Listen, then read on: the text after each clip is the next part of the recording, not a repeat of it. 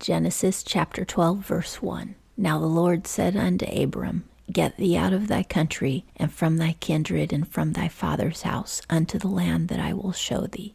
And this reminds me of when Jesus in the New Testament said that unless we're willing to leave our families for Him, we're really not fit for the kingdom of God. And so we always have to have God totally first in everything. He has to be the most important person to us. And our relationship with God has to be the most important relationship, even to the point that, like, you don't want to mess up your relationship with God over somebody else. And in my old age, I've really finally gotten to that point where no other relationship is worth losing Jesus, and it doesn't doesn't matter what I could possibly gain from being with another person or having another friend or whatever it is. It's not worth losing Jesus. I'd rather have no friends, no family, but but all that's from old age because you know there were many years that I didn't feel that way but I've made enough mistakes that I've learned that the only relationship that really counts is the relationship with Jesus. 2. And I will make of thee a great nation, and I will bless thee, and make thy name great, and be thou a blessing. It is mysterious why why did God pick Abraham? But we know two two things about Abraham. One thing we already know and another thing we're going to learn very quickly. The part about Abraham that we already know is that he is in the direct line of Shem, who is in the direct line of Seth. Seth was the third son of Adam and Eve who followed the Lord, and Shem is the first son of Noah who also followed the Lord. And Noah's father and Noah's grandfather followed the Lord. So it's it's a family line where the patriarchs the, the firstborn sons have, for the most part, been following God, calling on his name. So that's one thing about Abram. The other thing that we're going to learn really quickly is Abram has just as much faith as Noah did. Abram 100% believes everything that God says, and God is the only God that he worships. He doesn't worship any pagan gods. So again, we're go- we are going to see examples of Abram's righteousness. And by righteousness, I don't mean he's perfect. I mean his faith is perfect or near perfect. It's it's the faith that God looks at. Do we really believe him? And a lot of times the reason that we sin is because we really the bottom line is we don't believe God's promises and we don't believe who he is. We sin to get our our own needs met never trusting God to meet those needs. We sin in order to do it ourselves, get it done ourselves. So we rush into relationships, we rush into marriage, we rush into careers because we want, want, want. But we don't trust God to give us the things that we need. A lot of times that leads into sin. But with Abram, it's very different. Three, and I will bless them that bless thee, and him that curseth thee I will curse, and in thee shall all the families of the earth be blessed. So, because of Abram's family, all families are blessed. And we see that because Jesus Christ was in the line of Abraham. And because of Jesus Christ, every family on this planet can be saved. He died for everybody and he lives for everybody. But most people reject him and don't don't receive salvation. But he but he is a Jesus Christ is a blessing to everyone.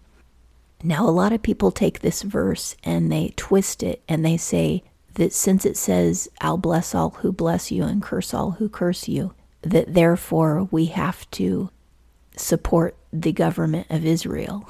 and that's a really far stretch. I mean, that's a big, big leap. For one thing, the government of Israel is not the same thing as the Israelites. The Israelites are God's chosen people. The government of Israel controls the nation that God's chosen people are supposed to be living in. There's a big difference between the two. A lot of people in the government of Israel are not actually Israelites, and they don't worship God and they don't follow Him. And there's as much corruption in that government as there is in a whole bunch of other governments around the world. God wasn't saying that Christians have to support every single thing that the government of Israel does. But God was saying that anybody who supports a true Israelite will be blessed. And that's it. I'm using the word Israelite because that's what what it became modern. a lot of people argue that that you have to say Hebrew or you have to say Israelite or you have to say Jew. The truth is they're all the same. The word just kept changing over the centuries, but it's the same people. Anyway, 4. So Abram went as the Lord had spoken unto him. And again, there's another example of Abram obeying the Lord. And that is the number one and really the only way to be close to God is to obey him. And, and by trusting him, it makes it easier, much easier to obey him. Continuing on, and Lot went with him. And you remember, Lot is Abram's nephew because Lot's father died. So Abram basically kind of adopted Lot. And Abram was seventy and five years old when he departed out of Haran. Haran is the place where Abram's father stopped traveling. He didn't go all the way to Canaan like he should have. So God is now telling Abraham, you need to continue the journey and go all the way to Canaan. 5. And Abram took Sarai his wife, and Lot his brother's son, and all their substance that they had gathered, and the souls that they had gotten in Haran. And they went forth to go into the land of Canaan, and into the land of Canaan they came. So look, what Abraham intended to do, he did. What God told him to do, he did. He finished the journey and he went all the way into the land of Canaan. You'll remember the name Canaan. Canaan was the son of Ham, and Ham was the cursed son of Noah. And Ham's line, which we discussed in the last chapter, or is a, is a long line of sinners and people who do not trust God. They turn to paganism, all kinds of stuff. The Canaanites were pagans. They didn't trust God and they didn't worship Him and they didn't honor Him. So now God is giving to Abram's family and all of his descendants the land that sinners now occupy. And eventually we'll see in, in Exodus and on that that they do have to fight the Canaanites and they do have to take over the land. They return again with Moses. Um, but this is the first time that Abram's family is in the land. And God has taken away from the sinners the promise and given it to Abram, somebody who follows him. Now, when it says they gathered all the souls that they had gotten, this animals have souls. They don't have spirits because they're not in God's image, but they do have souls. So when the Bible says souls, it means human and animal. So it means all their cattle, including the sheep, the goats, everything, the cows, and whatever. Camels, they probably had camels too. Plus, in addition to that, all of their servants and all the people that were born into their family. Up to this point, Abram and Sarai have no children, but Lot certainly does. So it's Lot's children plus all their servants for both households plus all the cattle. And it's a lot of souls. It's hundreds and hundreds. We'll find out real quick here that both Abram and Lot are rich. 6. And Abram passed through the land into the place of Shechem, unto the terebinth of Moreh, and the Canaanite was then in the land. So Shechem is a place that it's a location that's going to come up in the Old Testament and the New Testament a lot because when Abram came to the land of Canaan, that's what, what today we call Israel. It's the exact same land, okay? And the terebinth of Moreh is a tree. It's an oak tree, some sort of oak tree that like evergreen oak tree, but basically it's a landmark because it's this huge ancient tree. When you know when you see it, you'll know it. So it becomes a landmark in the Bible. Plus, if you're putting up a tent, you would naturally want to put it up by a tree for shelter, for protection, for a lot of things. When Abram was moving around, he would often tent next to the biggest tree he could find, and this is the tree of Moreh.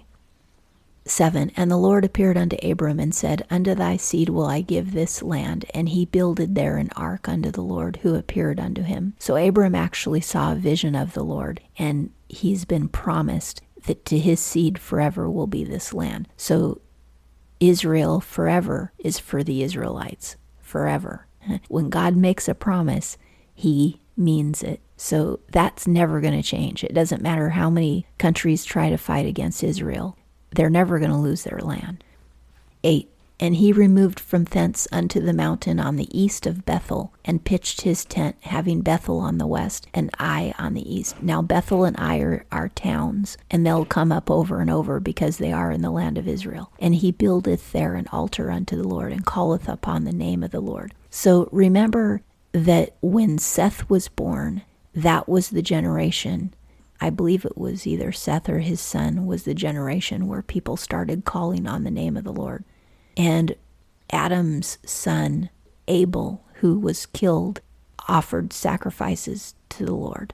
Even in the second generation of life, of human life, they already knew that giving a sacrifice was a way of worshiping God and thanking Him and acknowledging our trust of Him. And we talked about tithe and sacrifice in a previous chapter. The thing about God is when we give Him our money or anything that we have, we're showing Him that we trust Him to meet our needs. So we're always supposed to give Him the best and the first of whatever we have. So the top of our paycheck, for instance, take the money for God off first and then live on the rest because it shows God trust that we trust that he's going to take care of all of our needs. And so that's what these people were already doing in the second generation. Abel was was already giving sacrifices to God to show God that he trusted him to take care of all of his needs. And you see Abram's doing the same thing. Now, it says that he moved from the from where he was in Canaan east of Bethel but Ai was still east of him.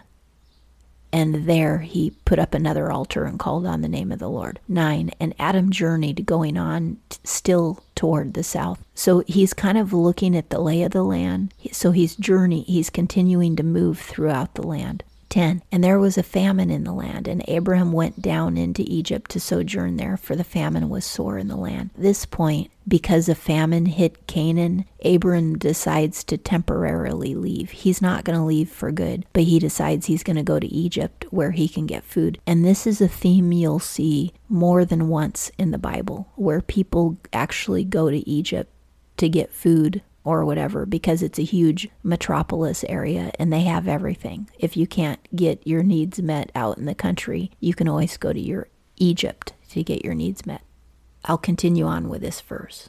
For the famine was sore in the land.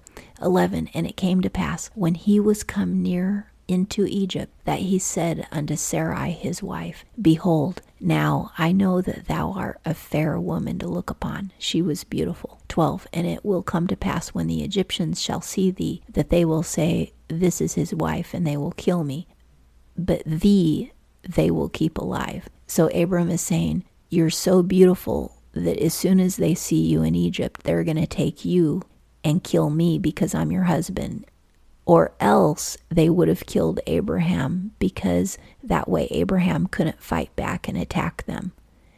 So that's probably the, the most likely reason why they would kill him because his wife is so beautiful they would want to take her as a concubine the king the pharaoh would. So he said to avoid all this mess this is what we're going to do. 13 say i pray thee thou art my sister that it may be well with me for thy sake and that my soul may live because of thee so Abraham's telling Sarai, just tell everybody you're my sister. Now, she actually was his half sister, which we'll learn later.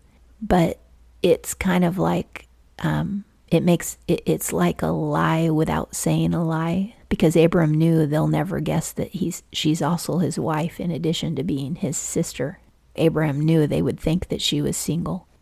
14. And it came to pass that when Abram was come into Egypt, the Egyptians beheld the woman that she was very fair. 15. And the princes of Pharaoh saw her and praised her to Pharaoh. And the woman was taken into Pharaoh's house. Now, you might think it's pretty crazy that a 65 year old woman was seen as so beautiful because we learn later that Sarah is 10 years younger than Abraham. And right now, Abraham's 75, which means she's 65. But considering that people lived so much older in the early days of mankind, she probably looked more like 30 years old than 65 because people lived longer. There wasn't pollution that they were exposed to like we are today, and they didn't eat GMO food like we do. They cooked a lot of their own food from scratch, unlike us eating it out of packages and plastic. So they looked better. they just they aged better, way better than we do. She probably looked like she was 30 and she was very beautiful. 14. And it came to pass that when Abram was come into Egypt, the Egyptians beheld the woman that she was very fair. 15. And the princes of Pharaoh saw her and praised her to Pharaoh, and the woman was taken into Pharaoh's house. A lot of people claim that this means that Pharaoh had sex with her, but I don't think so because we see that this happens again later on. Abraham, he does this again to another king. Um, I'm not sure if it's Pharaoh again or a different different king. And in both cases, his wife never slept with a king because kings and pharaohs they would collect wives like trophies. It meant that they had conquered that land or made friends with that land. So by taking Abram's so called sister, it meant that he was friends with Abraham. It was an alliance was being formed. Because pharaohs and kings took so many women, all the women they took were in queue. It's a huge harem. So when she was taken, she was put in queue. She would eventually sleep with Pharaoh, but not immediately. She could have been 10th down the list, 25th down the list, 100th down the list, um, because the, they were taking so many women all the time. But what happened was it made Abram Pharaoh's friend instead of his enemy. If Pharaoh thought they were married, then then Pharaoh would have killed Abram to get the wife. 16. And he dealt well with Abram for her sake, and he had sheep, oxen, and he asses, which means male donkeys, and men servants and maid servants, and she asses and camels, so female and male donkeys. This is all that Pharaoh gave Abram. So now Abram gets even more rich because of Pharaoh. 17. And the Lord plagued Pharaoh and his house with great plagues because of Sarai, Abram's wife. So Pharaoh knows he has enough religion to know that if he's getting a plague, it's because some god is unhappy with him. Now, Pharaoh worships many gods, but he knows that, that somebody is unhappy with him, and it must be Abram's God. 18 And Pharaoh called Abram and said, What is this that thou hast done unto me? Why didst thou not tell me that she is thy wife? 19 Why saidst thou, She is my sister, so that I took her to be my wife? Now therefore, behold, thy wife, take her and go thy way. So he was saying, Look, there's your wife, grab her and go. I don't want her because you you have brought all these plagues on my household 20 and pharaoh gave men charge concerning him and they brought him on the way and his wife and all that he had so pharaoh actually takes his soldiers or his servants and he says you guys make sure that they get out of this land escort them out i don't want to have anything to do with them and so pharaoh is smart enough to know that he needs to totally get as far away from Sarai as possible so that the plague will go away. And that concludes Genesis chapter 12.